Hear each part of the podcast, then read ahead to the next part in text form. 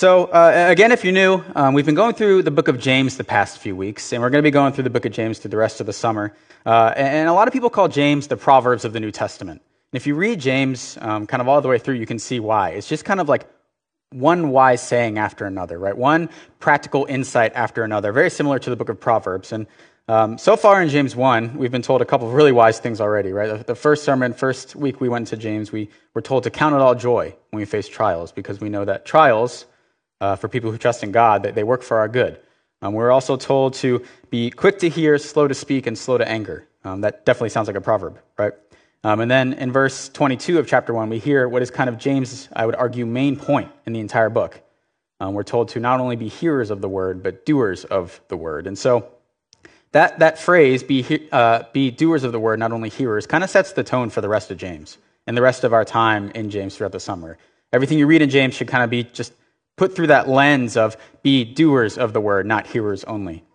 And then last week we heard Pastor Mike preach on this idea that, that, that pure religion is to visit orphans and widows in their affliction and to keep oneself unstained from the world. And I think, I think James mentions this right before our passage um, on purpose because I think society at large back then was inclined not to care very well for orphans and widows. And I think I would argue to some extent that's continued to this day. And so this leads us right into our passage where James tells us to show no partiality. Show no partiality. As I was thinking about this um, just this past week, past two weeks, a couple of uh, ways I've been partial in my own life or seen partiality play out in the church came to mind. Um, one of them, uh, I, I, was part of a CG here at Brookline a few years ago. Um, a really great CG. A lot of my best friends, best memories in Boston kind of circulate around that CG. We were um, the kind of CG that we did everything together, right? We, we went on vacations together. We had CG retreats together. Um, we hung out all the time. We were just in each other's lives a ton, right? And even the way we loved each other, the way we communicated care, um, the way we worked through conflict, um, we just all did that decently well, right? But when I look back, the thing that kind of stands out that, that's interesting to me is that we were all relatively the same in a lot of ways. Right, so we're kind of in, all in the same stage of life. And part of that's because we all lived in Allston. So shout out to Allston, kind of the usually the single folks with a lot more time area. Uh, I don't mean that. It's a little bit true, okay? Uh, we, we, we, all lived in Allston and, and we all just had time together. Um, we were all kind of young professionals, right? Not too far removed from college. Um, there was one or two married uh, couples, but they didn't have kids. And so it just enabled us to be around each other a lot more, spend a lot more time together. And like I said, the way we communicated and, and, and showed care to each other was kind of all the same. And these were genuine relationships. Like, I love those people, and, and these are genuine relationships. But I do remember um, one woman joined the group after the CG was well established that didn't quite fit that mold. Right? She wasn't necessarily a young professional. Um, she didn't necessarily communicate care the same way we did. And in fact, even just the tangible, what do you want to do today type of thing, she answers that very differently than the rest of our CG. And so you can imagine kind of how hard it might have been for her to step into a CG that is not just completely different than, than her in some ways, but just like has been doing that for a long time. But and to her credit, she did, she did try to kind of step in and do things alongside us. And, and even more to her credit, she invited us into the way she expressed care, into the way she liked to kind of hang out or, or, or do things in life. But because it wasn't the way our group functioned historically, because it wasn't the way that you know I as an individual or anyone else as an individual functioned, no one really took her up on that. Not very often. And so there are another, uh, a lot of other factors at play, but this person eventually left the church. And I have to imagine that CG and the way things went definitely kind of uh, helped push that along. Another scenario I can think about years ago when Co Brookline first started, um, a black woman came into the church, walked in, and, and at this point in our history, we, we, we, were kind of far off the mark of being a multicultural, uh, multi ethnic church. Not that we're there now, uh, but we were far off the mark. And she walked in week one, sat down, worshiped, left. No one said a word to her. Week two, she comes back, comes in, sits down, worships, hears the sermon, prays with all of us. No one says a word to her. She leaves. Week three, she comes back. Finally, someone talks to her. It's another black woman. They talk about how no one's talking to them. No one said hi to them. Week three, they sit down, they worship, they hear the word, they pray with us, they leave. Week four, finally, finally, someone comes up and says hello. And this, this person, she was, uh, she stuck around. She became a member of the church. She was a really beloved person of our church and a very faithful Christian. And she finally told us eventually, like this happened, you know, when she first came to the church, and she was like, yeah, this, this, this sucked. Like that was hard. And again, there are more factors at play, but she eventually left the church too. And so I think when you consider these two examples, it, it shows that partiality is, is not some small petty thing. Right? It's not some minor thing that maybe we need to worry about a little later in life or little, when we figure out some other things first, right? There are maybe more serious sins we might be tempted to think. But I think what James is trying to say, what these two examples point to, is this idea that partiality is more dangerous than you think. That's kind of our main idea for the day. Partiality is more dangerous than you think. The Greek word used for partiality translates as receiving the face. And so it's this idea that you're judging someone at face value and then acting on that judgment, on that judgment of face value. A lot of other translations use the word favoritism. Um, some use discrimination. One translation poses it as a really hard hitting question that kind of knocked me in the gut. Um, it says, How can you claim to have faith in our glorious Lord Jesus Christ if you favor some people over others? How can you claim to have faith in our glorious Lord Jesus Christ if you favor some people over others? In James, he wants to make sure that his readers understand what he's talking about, right? So he gives an example, verses 2 through 4. You'll see an example of partiality uh, played out. Right, so he paints this picture of, of two, two men walking into um, a, a, gathering of Christians of some sorts. We're not sure if it's a church or a house church or a small group setting, but two men walk in. One of them is wearing poor clothes. Uh, he looks poor, right? He has his clothing that's torn up, it's maybe dirty, maybe he smells a bit. And then another man walks in, and, and he's the opposite of that, right? He, he probably looks put together. He's wearing rich clothes. He's got the Gucci belt on, right? He's wearing a gold ring. The gold ring back then signified wealth. And these, these Christians, in, their, in this example, they go out of the way for the rich man.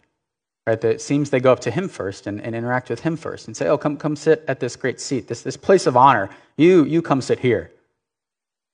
And, and the, the poor man, I have to imagine, maybe he comes in and he's just, he's kind of standing in the, in the back and um, just, you know, kind of waiting for someone to, to say anything to him, to, to talk to him. And then finally someone come up, comes up to him and it's, hey, go sit in this uh, spot of lesser value. Go sit at the, the feet of someone, which is something servants would have done back then.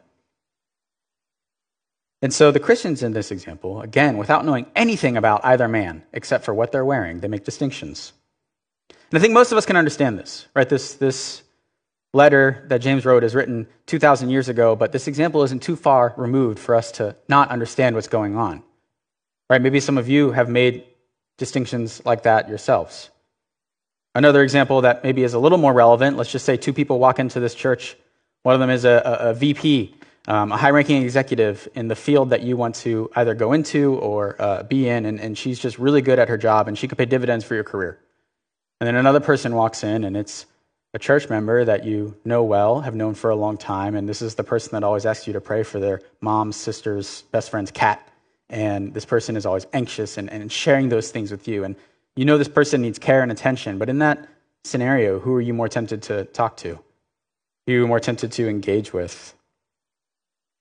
And so, again, with this example, both examples, James is really concerned about this issue, right? Because, again, partiality is more dangerous than you think.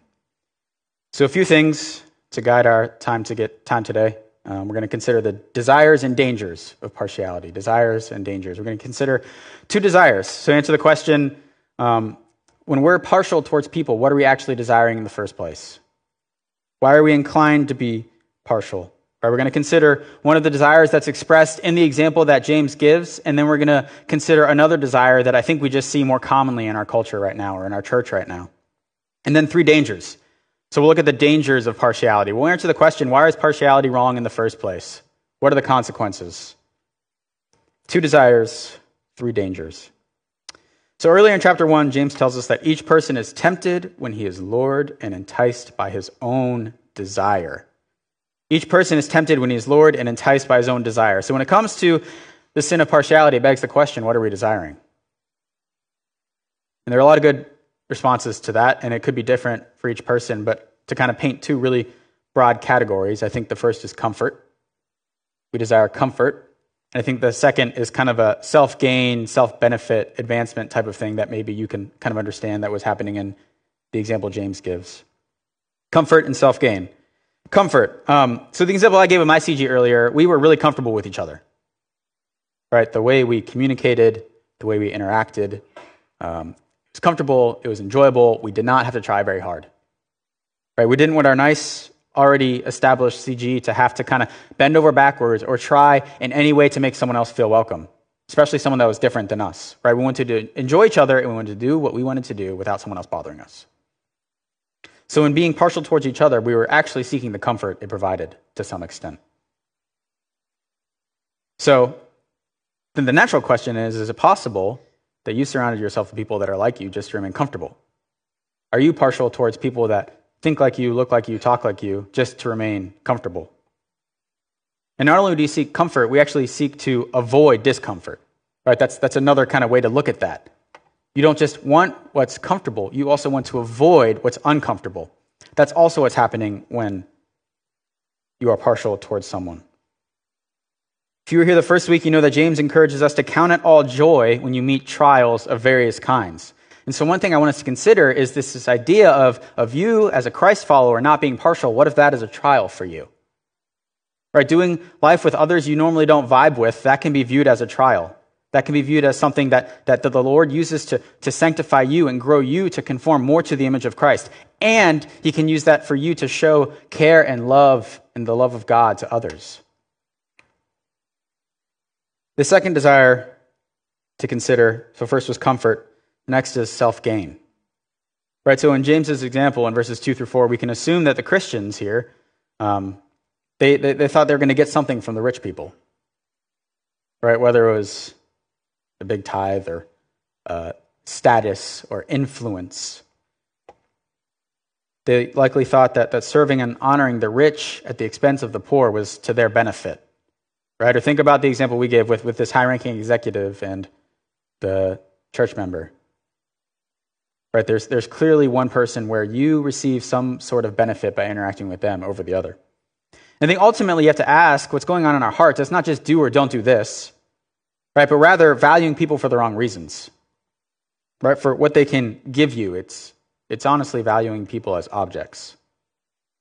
And so what's happening, happening is, is our desires in these scenarios, they're disordered. Or Augustine uses the phrases uh, disordered loves. Right? And so our love for the other person is disordered because we're putting what they can give us above just the fact that they're created in the image of God. And they're worthy of, of value and dignity and respect in the same way as anyone else. One commentator speaking um, of this passage says the improper division being made among the visitors in James 2 in the assembly is nothing more than a reflection of the improper divisions harbored in the minds of the believers. The improper division being made among the visitors is nothing more than a reflection of the improper divisions harbored in the minds of believers. So, in other words, it's a bigger problem than honor and dishonor. Right? It's a bigger problem than just communicating with one person and not communicating with the other. It's a bigger problem than caring for one person and not caring for the other. It's really an improper valuing and devaluing of people. And it's also easy for us, I think, with these kind of things to fall into the trap that who I hang out with, who I spend time with, that's up to me. Right? I, I control that area of my life. That feels natural I would argue it's not most people's disposition to, to ask God, God, who do you want me to be friends with? Who do you want me to hang out with? Who do you want me to spend Sunday after church with? Right? It's usually, who do I get along with? Who makes me comfortable? Or who can give me something? Right? So, those, I think, I would argue, those are kind of two desires that are at play when we're partial towards other people comfort and self gain. But now James uses the rest of this passage, verse 5 onward, to remind us of, of the dangers within partiality. He answers the question what, what is dangerous about partiality and why is it wrong? And I'm going to read verses 5 through 13 just one more time. Listen, my beloved brothers. Has not God chosen those who are poor in the world to be rich in faith and heirs of the kingdom, which he has promised to those who love him? But you have dishonored the poor man. Are not the rich ones who Are not the rich ones who oppress you and the ones who drag you into court? Are they not the ones who blaspheme the honorable name by which you were called? If you really fulfill the royal law according to Scripture, you shall love your neighbor as yourself, you are doing well. But if you show partiality, you are committing sin and are convicted by the law as transgressors. For whoever keeps the whole law but fails in one point has become guilty of it all. For he who said, Do not commit murder, or do not commit adultery, also said, Do not murder. If you do not commit adultery but do murder, you have become a transgressor of the law. So speak and so act as those who are to be judged under the law of liberty. For judgment is without mercy to one who has shown no mercy. Mercy triumphs over judgment. So this whole section is there's a lot going on, but at large, you can kind of just say James is going to great lengths. Great lengths. He spends an incredible amount of time just proving the point that partiality is serious. It's a serious sin. And so maybe James's original audience, maybe they thought it wasn't a big deal, right? Like uh, maybe it's not great, but surely this isn't on the same level as adultery. Surely this isn't on the same level as murder. But James quickly refutes that. He spends a lot of time doing it. So verses 5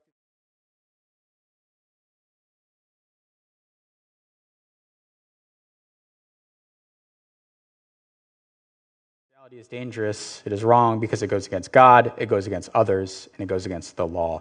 First, partiality goes against God and the way God values others. We see this in verse 5. Has not God chosen those who are poor in the world to be rich in faith and heirs of the kingdom, which he has promised to those who love him? So, in other words, James is pleading people not to be partial uh, because it's not how God operates. That's not how God has ordered his kingdom, right? And it goes against his very character. And I think ultimately you boil it down, like that's the issue, right? We're told to show no partiality, not as a, a simple rule, but as a reflection, right? A reflection of, of God and his very character.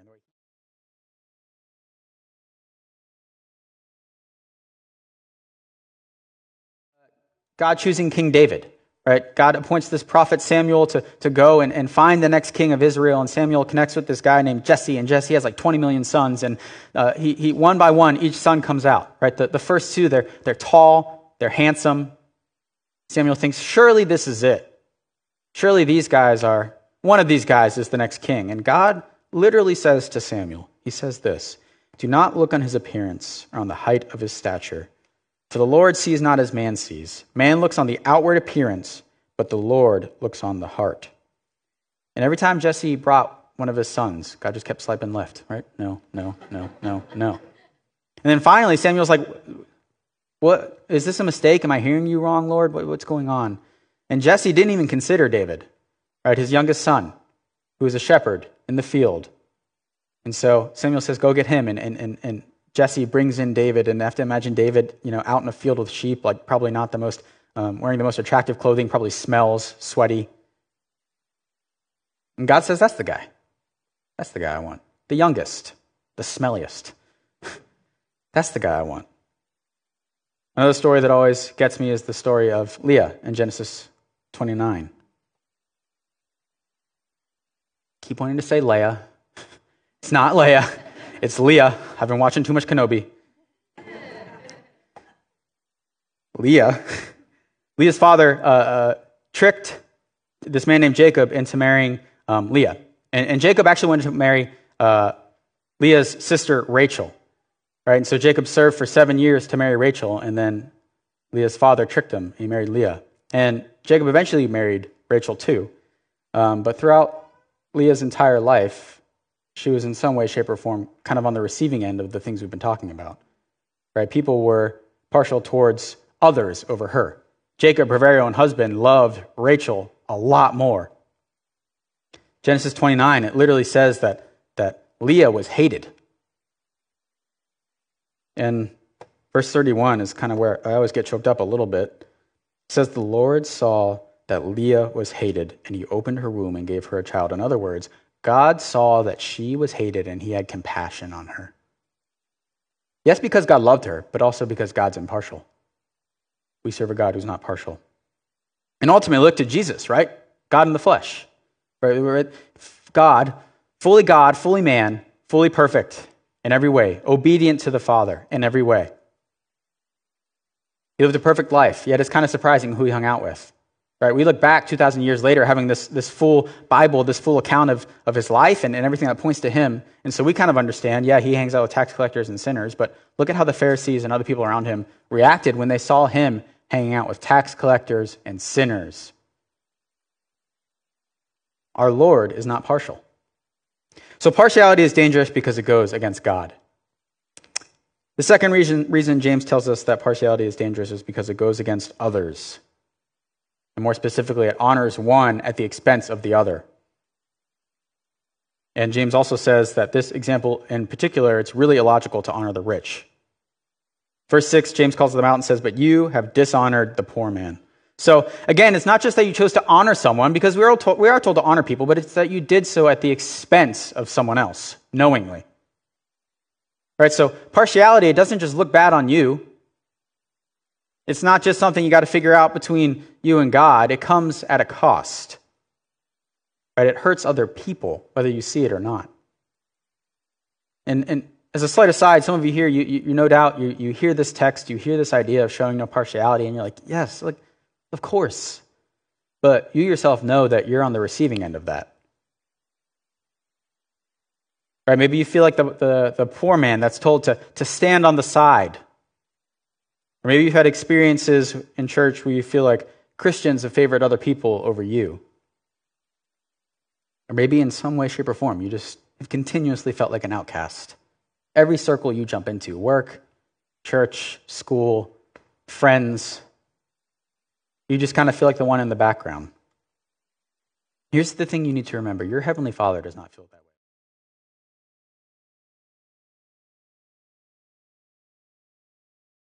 justice for the fatherless and the widow and loves the sojourner. In other words, God cares about those that society is inclined not to. God loves those whose society typically doesn't. God serves those society typically doesn't. And again, looking to Jesus as, as our ultimate example, this is, this, this is kind of all over the Gospels, right? It's this idea that, that, that Jesus, he moves towards those who feel rejected. Jesus moves towards those who feel dejected. Jesus moves toward those who feel alone and like outcasts. Right? And in some senses, it's the very thing that draws him to those people. The fact that they're broken. The fact that they feel alone. Jesus moves towards them. And I, think this is where you, the preconceived notions about Jesus that you might come in with, they completely start to shatter. Right? Some of you here, you came here thinking, I don't really want to be here because I need to get my life put together and then I can go to church and then I can be in God's presence. The scripture says, no. I see you're broken. I see you're not put together. I'm moving towards you. Consider the Samaritan woman in John 4. Right, at first glance, this holy Son of God, perfect in every way. What does he have to do with this woman? Again, Jesus is shattering preconceived notions.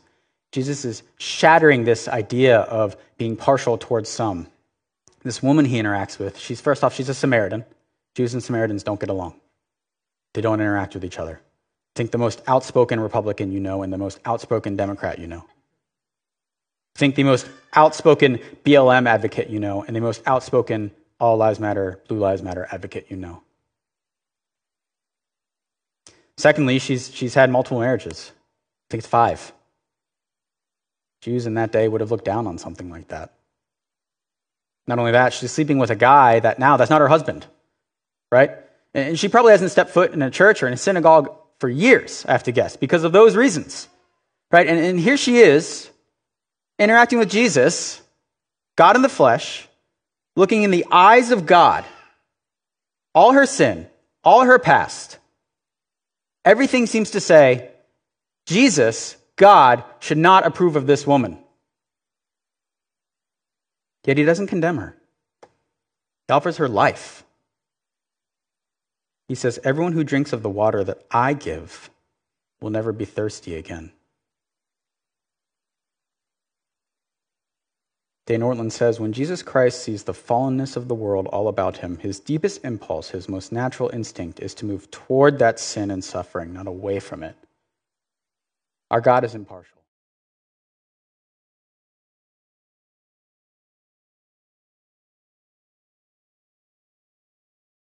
that, as those who extend partiality, who, who practice that, we have to remember it hurts people and you might not see it.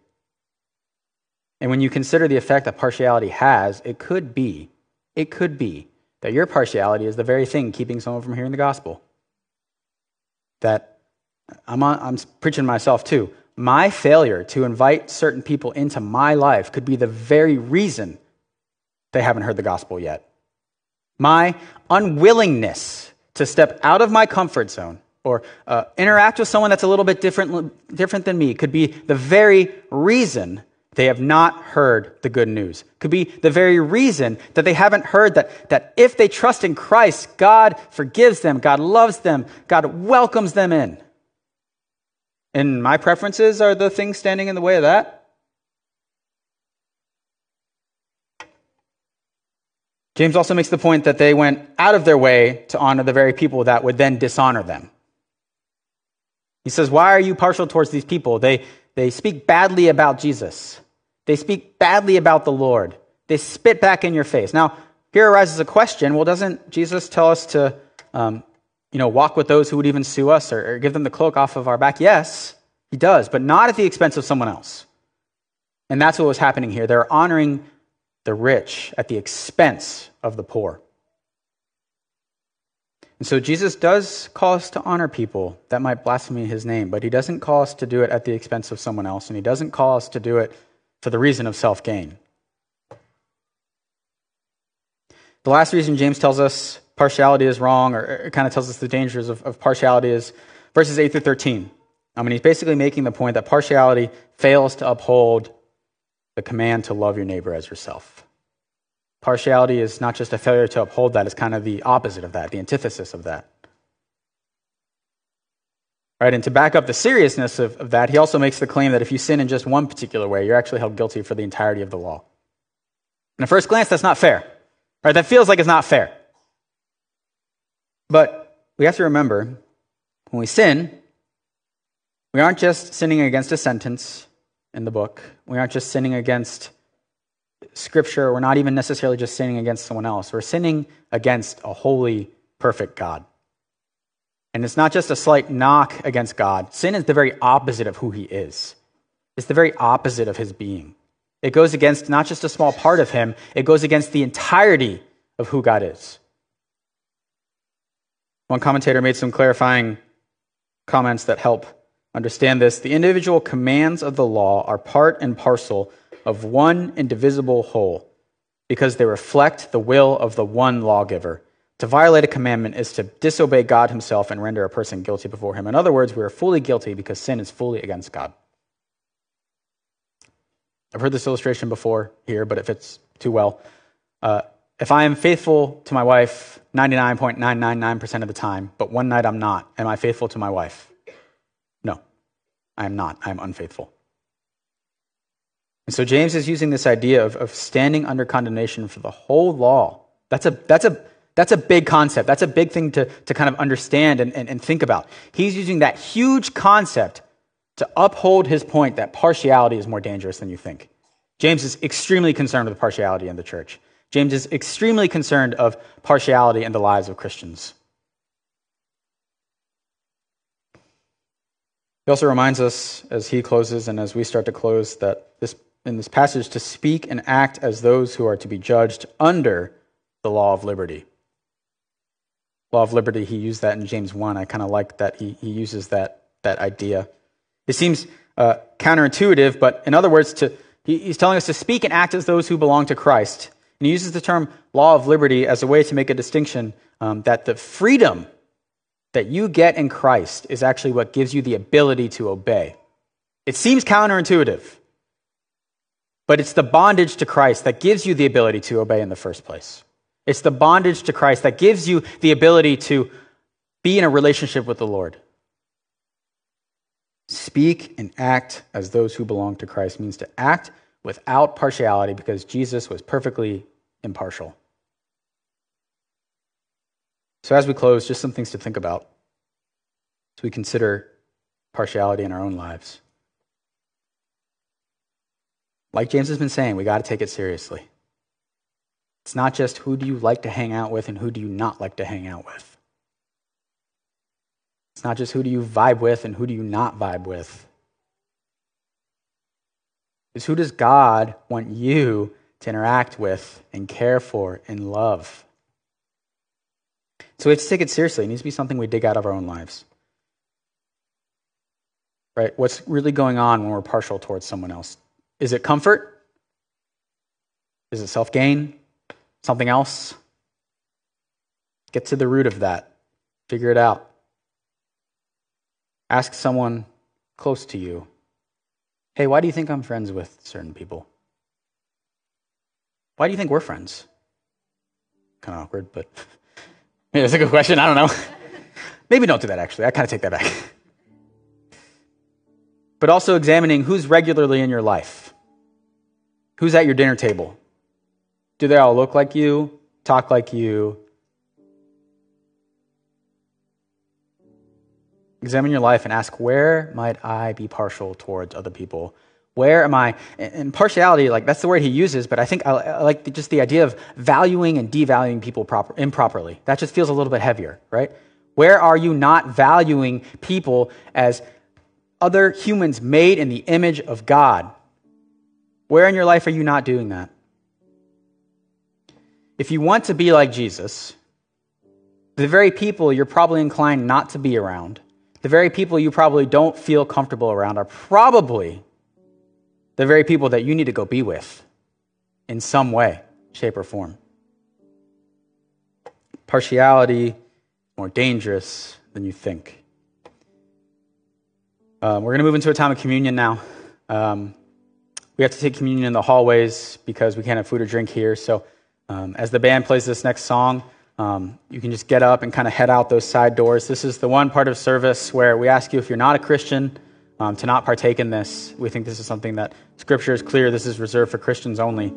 If it makes you feel better, if you don't want to stay in your seat, you can walk out with everyone else and then just come right back in and not take communion. That's okay. I've seen people do that. Um, so I'm going to pray for us.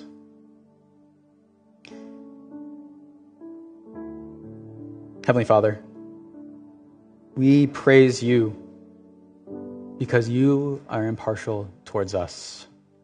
We praise you because if you were partial in any way, it wouldn't be towards us. So, God, help us to reflect you. Help us to reflect your character to others. Help us to care and love for everyone with an impartial love, with your love. God, reveal areas in our lives where we're inclined to be partial towards others whether it's comfort or our own benefit, God. Lord, help us to think through that this week. Help us to act on that this week. In your name we pray and ask these things. Amen.